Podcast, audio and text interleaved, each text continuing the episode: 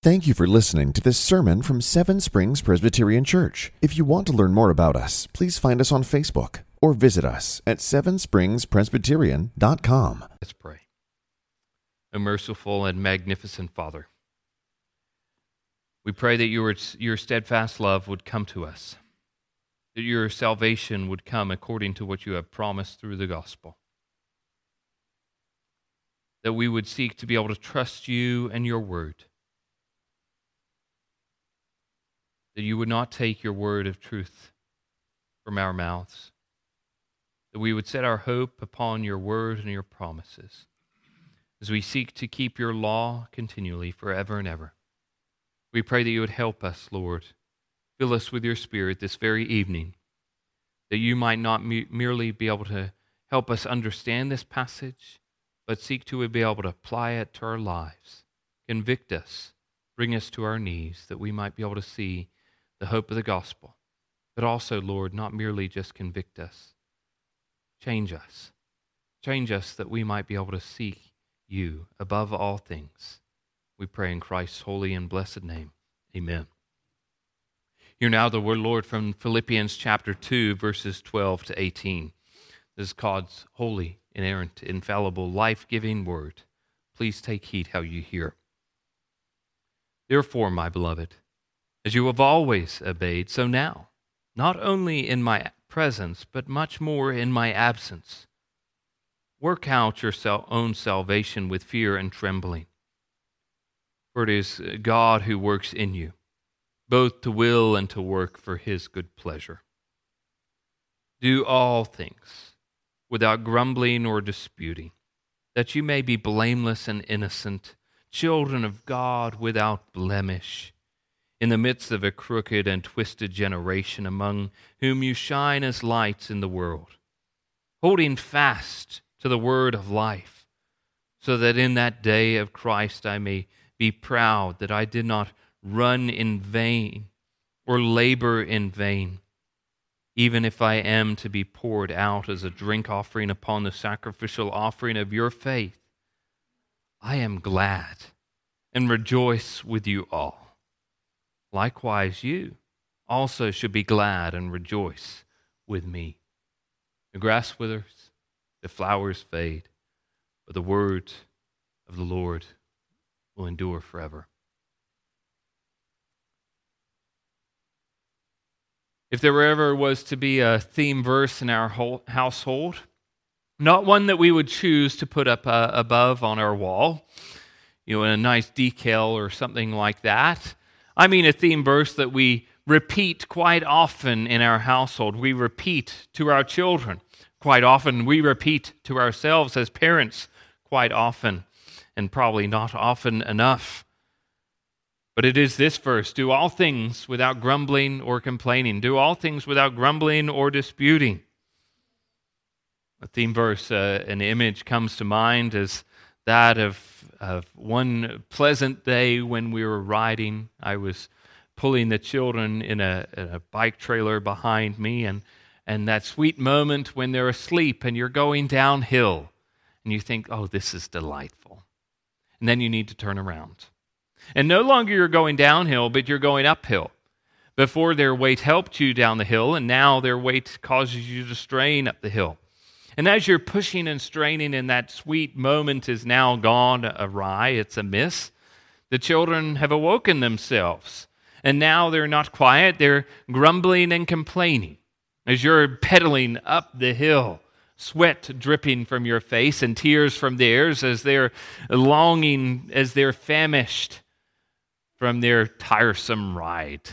They have no drink, they have no food, they're touching each other, and here you are in yourself, and you think, do all things without grumbling and complaining, as you're screaming at them to do all things without grumbling and complaining.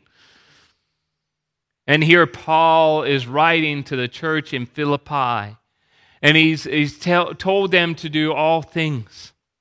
We must understand here this verse. Paul is explaining that they're to work out all uh, their own salvation with fear and trembling as a corporate body working out their salvation.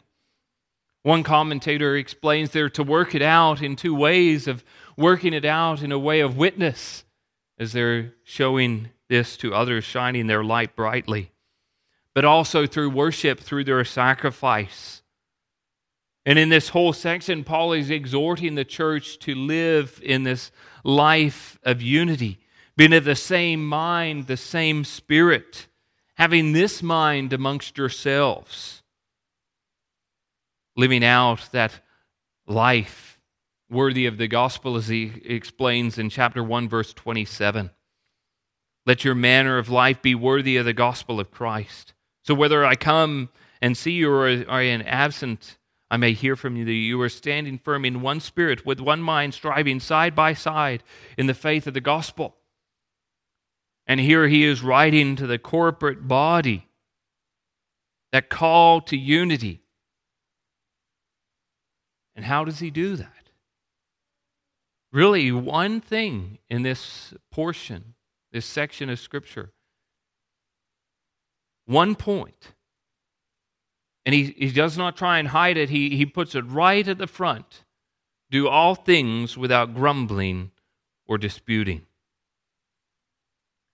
He lays out the command, he gives the purpose, the final result, and then he speaks of their sacrifice through their worship. There ever was a verse that we need to take to heart, it would be this, particularly for myself. Prone to wander, you might have heard. I'm more prone to grumble. Lord, I feel it. But to understand this, what does it then mean that Paul says the command is quite simple do all things without grumbling or disputing? But the purpose that he lays out here, that you may be blameless and innocent children of God, without blemish in the midst of a crooked and twisted generation, among whom you shine as lights in the world. Does, does this mean that if you don't grumble, then you get to heaven? This is where justification comes through? Through not grumbling? Is this Paul's theology? How then do you become blameless and innocent? Is it merely just because you do not grumble? We need to understand two passages of Scripture to be able to comprehend what Paul is teaching us in this passage. The first is Deuteronomy chapter 32. And if you turn back there, Deuteronomy chapter 32, we need to understand the context of what is happening in this time. Here, Deuteronomy is written to the, to the generation who was there, who went through the Passover, who saw the crossing of the Red Sea, very young children. And they saw, and then they were in the wilderness for 40 years. Some of this generation had never been slaves in Egypt. Some of this generation had never been in Egypt. They were born in the wilderness.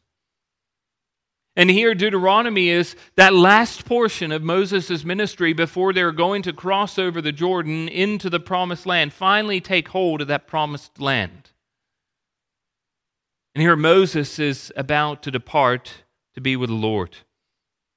In chapter 31, he, he speaks of, of Joshua as, as he's to succeed Moses.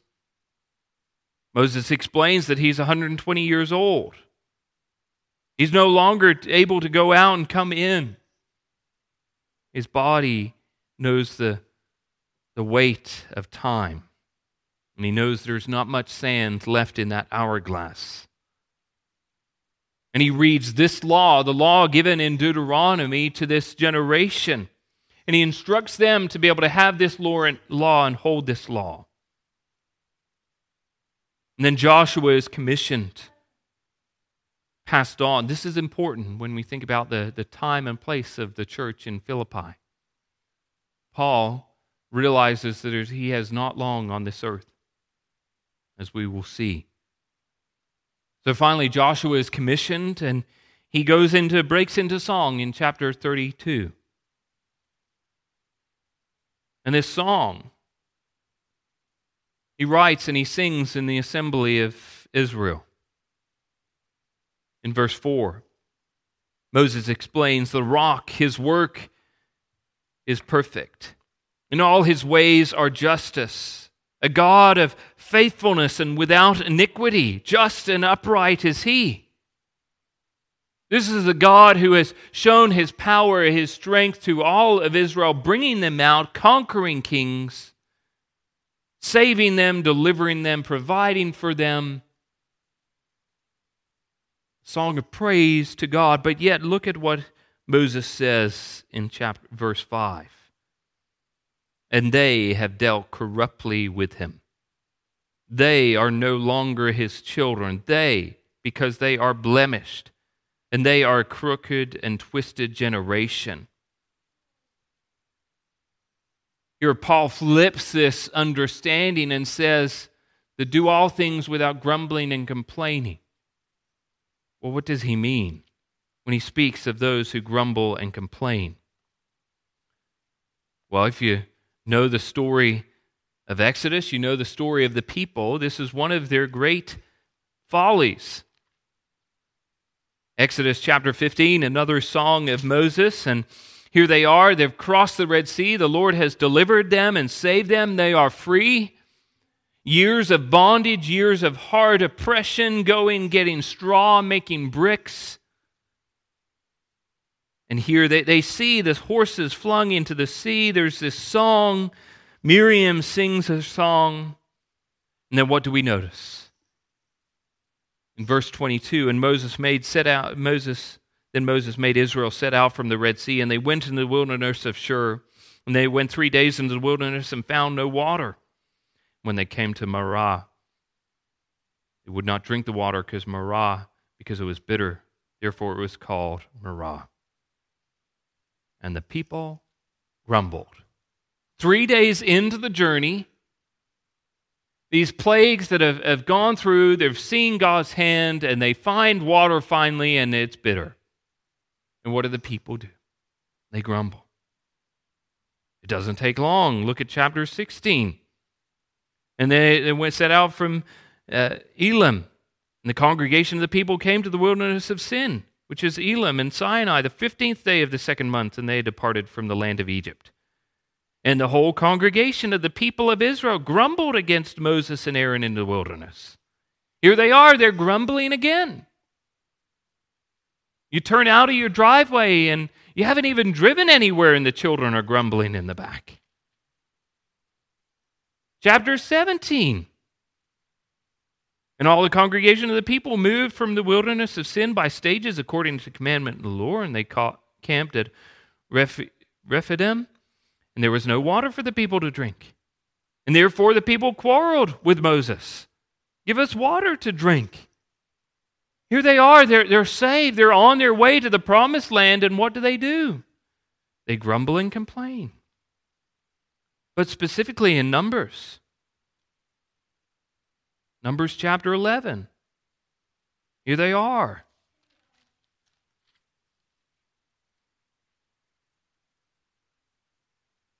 And the people complained in the hearing of the Lord and all their misfortunes. And when the Lord heard it, his anger was kindled, and the fire of the Lord burned among them and consumed some outlying parts of the camp.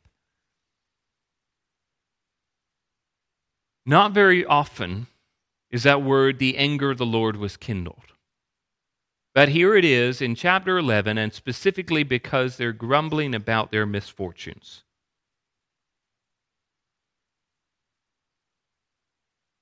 And here they are, they're grumbling and complaining. But specifically in chapter 14. Here the spies are finally sent out. They're free, they're saved. God's provided for them in many different ways. And here they're sent out to go and spy out the land of Canaan, the promised land, swore to Abraham, to Isaac, to Jacob the one in which they're departed to be able to go and make home. And they send out spies into land, and, and it's not that they come back and they say the land is not what it was promised. They said the land is great. They come back bearing this great uh, cluster of grapes. They've got to carry it between two poles with two men. They say, in verse 27 of chapter 13 of Numbers. We came to land which you sent, and it flows with milk and honey, and it is and its fruit. They say the promised land is exactly how it was promised. But we do not believe the Lord can give what he promised. The people are in there are too big, too strong. We looked at them and we are like grasshoppers to them. And then, chapter 14. Then all the congregation raised a loud, loud cry, and the people wept that night.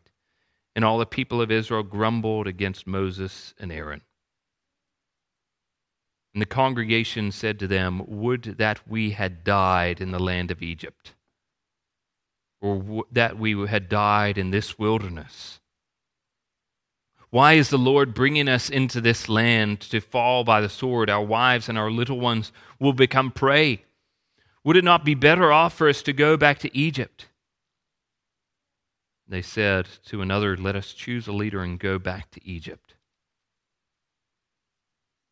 Uh, you could spend a lot of time here in this chapter, but here they're crumbling against Moses, yet it is Moses, the mediator, who saves them through this role. It is, it is Aaron who, who eventually, in chapter 17, saves them and, and ultimately saves them from their grumbling and complaining. But here they are, they have given this promise of life in this new land, and here what they get is they said, Wish we would die, and that's exactly what they get. They get this word of death. Many times in chapter, in the end of that chapter, in verses 20 to 38. Your death replies, Here, death, you will die in the wilderness. Lord answers Moses and Aaron and says, How long will the wicked congregation grumble against me? I've heard the grumblings of the people of Israel as they grumble against me. As they have said, that is what will happen. And so here, Deuteronomy, Moses is speaking to that generation. As their fathers and mothers were grumblers and complainers in the desert, here he said, They're the ones who dealt corruptly with the Lord. They're no longer his children. They are blemished. They're a crooked and twisted generation. And Paul says, Do not be like the Israelites in the wilderness. Do not grumble and complain because they're not grumbling and complaining against the conditions in which they find themselves in. All of their grumblings had a basis. Oh, wish we were back in Egypt. Wasn't it great? The leeks and the cucumbers that were there. Well, they don't mention the gathering of the straw, which was a heavy burden upon their back. But the Lord specifically says that they're not grumbling against the conditions, they're grumbling against me. They're not trusting in my promises. And here Moses says, Do not be like that generation. Do not grumble and complain.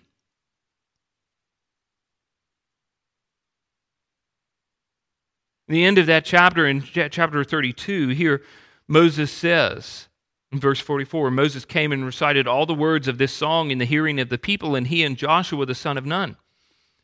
And when Moses finished speaking all these words uh, to all of Israel, he said, Take to heart all the words which I am warning you today, that you may command them to your children, and they may be careful to do all the words of this law. For it is no empty word for you, but your very life and by this word you shall live long in the land that you are going to over in Jordan to possess. Here, this is what Paul speaks of in the word of life. The word of life, the promise of Christ in the, the shadows of the law. And Paul is explaining here in Philippians chapter 2 that do not be like the Israelites in the wilderness Work out your fear and your salvation in fear and trembling as a corporate body as you look unto Christ as God works in you to will and to work for his good pleasure. That you would do all things without grumbling and complaining, among whom you shine as lights in the world. Now, this is a quote from Daniel chapter 12. Daniel's finishing up in this, this world, and, and the world is is, is chaotic. And here he says that here there are some people, wise people, he calls them, who will shine as bright as the stars.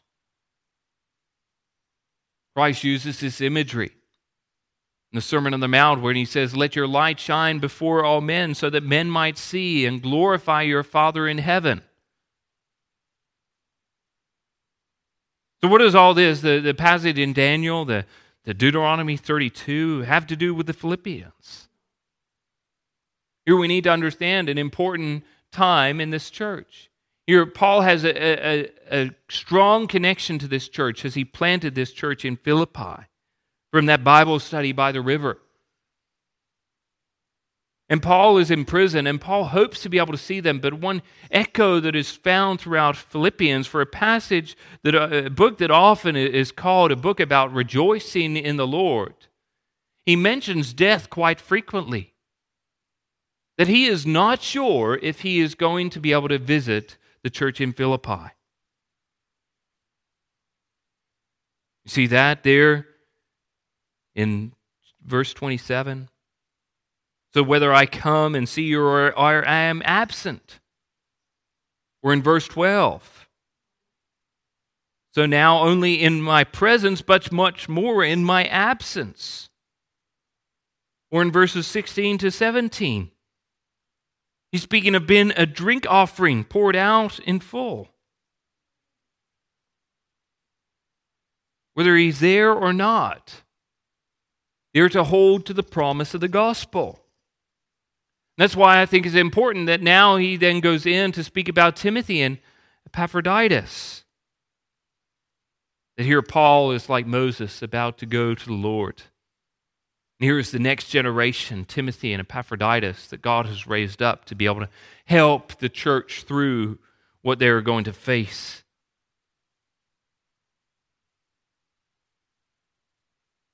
Here he says, Do all things without grumbling and complaining. Do not be like the church under age in the wilderness. They had been saved, redeemed, they had the promised land right at their foot, and they saw it. And yet, what they did was they grumbled and complained. They didn't trust the Lord to be able to save them. And here the church in Philippi is divided. We do not know what it is about. But Euodia and Syntyche, Paul encourages and tells them to agree in the Lord.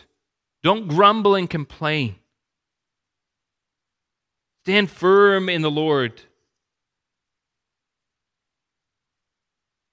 And so, specifically in this context, Paul is speaking and addressing the church and saying, Do all things, all of you, without grumbling and complaining.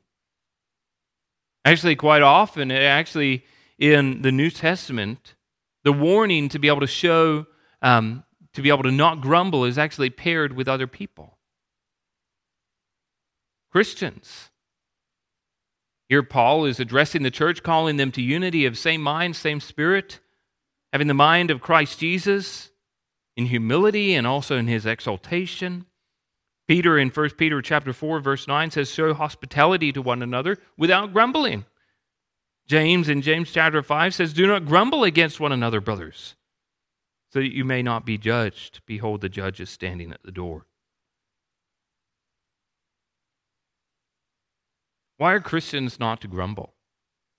Well there's many reasons. I think ultimately the, the, the, story in the wilderness is they, they saw their situations and their circumstances and, and they weren't merely just looking at their circumstances they were grumbling against god. Grumbling against god's leaders which he had chosen and placed over them. Grumbling about their conditions. We grumble today because we, we should not grumble because we've been delivered from slavery. We've been delivered from sin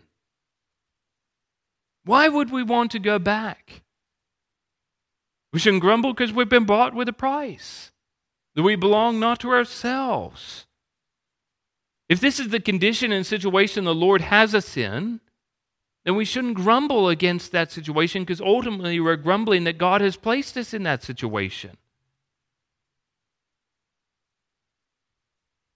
We shouldn't grumble because we have the promise of eternity before us.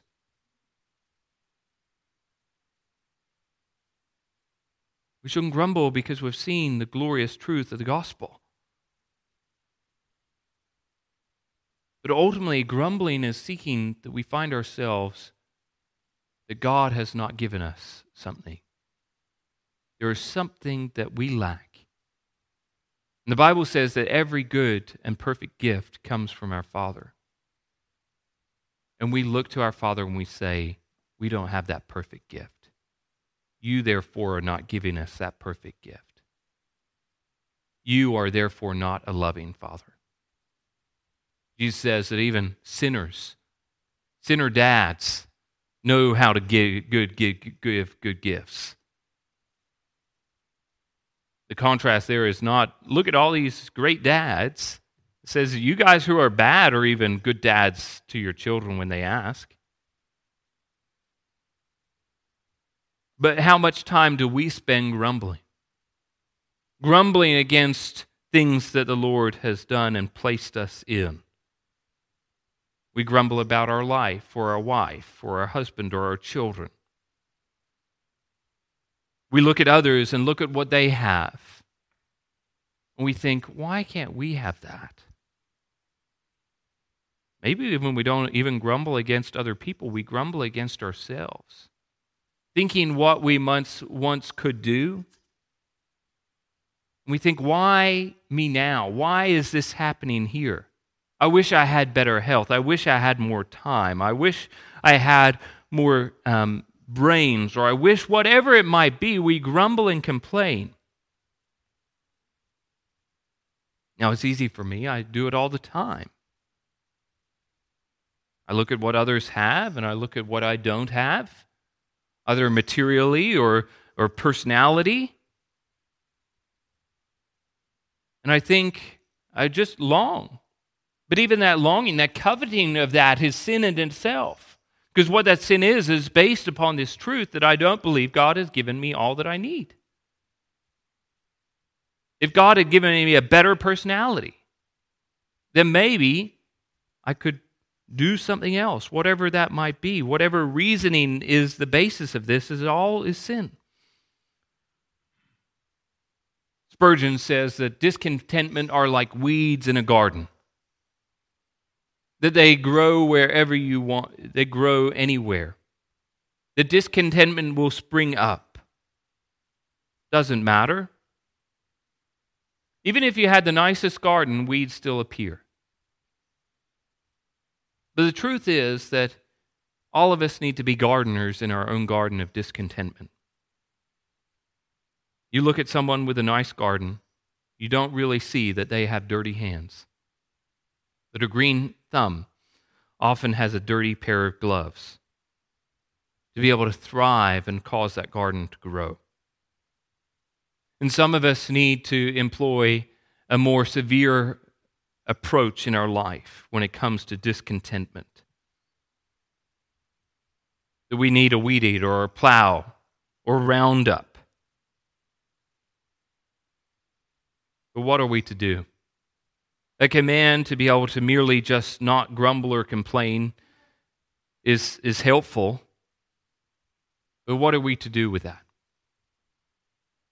Well, Moses in Deuteronomy chapter 32 says, Look to the word of life. Paul uses that phraseology here in Philippians. The gospel. Look to God and what He has done. Look at not what you are lacking, look at what you have got.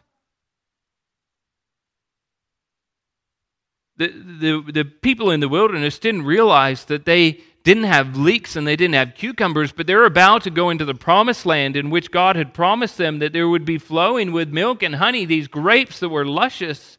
Here they are complaining about leeks and cucumbers, and yet on the other side was this glorious promise of this land in which they could grow anything they wanted. Freedom. Look to what God has given to you. Live in his means and his word. The Apostle James, as he's speaking about grumbling and complaining, uses the example of suffering and patience. the prophets. But he says later in chapter 5, he says, Behold, we consider those blessed who remain steadfast. You have heard of the steadfastness of Job. Here he uses the blessedness of Job. Now, none of us would often look to the book of Job and say, oh, what a great story of how God blessed him. Actually, the blessing came through God taking things away from him. That God had a purpose in all of this to be able to test and show Job's faithfulness and his steadfastness. The Lord was compassionate and merciful upon him. To be able to see and claim Job's statement of contentment right in the very second chapter, where Job's wife says, Just curse God and die. But Job says to her, You speak of one of the foolish women would speak. Shall we receive good from God? And shall we not receive evil? That God is the one, blessed is he who gives, and blessed is he who takes away. Blessed is the name of the Lord. We need to be able to understand that we, we, we take our complaints to the Lord, we don't complain against the Lord. We take our hearts and our pleas and our thanksgiving and praise to Him. Seen Moses' solution, James' solution, Job's solution. What does Paul say? Paul says that we are to rejoice. He Says that right at the very end. As he speaks of this, this drink offering that he has been offered to, to do, that here the church in Philippi is sending this offering to Paul. We'll read about that in chapter 4. And here, Paul is saying that he is merely a drink offering being poured out upon their offering, their worship, which is pleasing and acceptable to God. But he says, He rejoices, He is glad. That so too the church in Philippi should be glad and rejoice in Him. That he says this contentment in Christ is where you find your full pleasure. Rejoice in the Lord always. I say it again, rejoice, he writes in chapter 4. He ends chapter 4 by speaking of how he has found contentment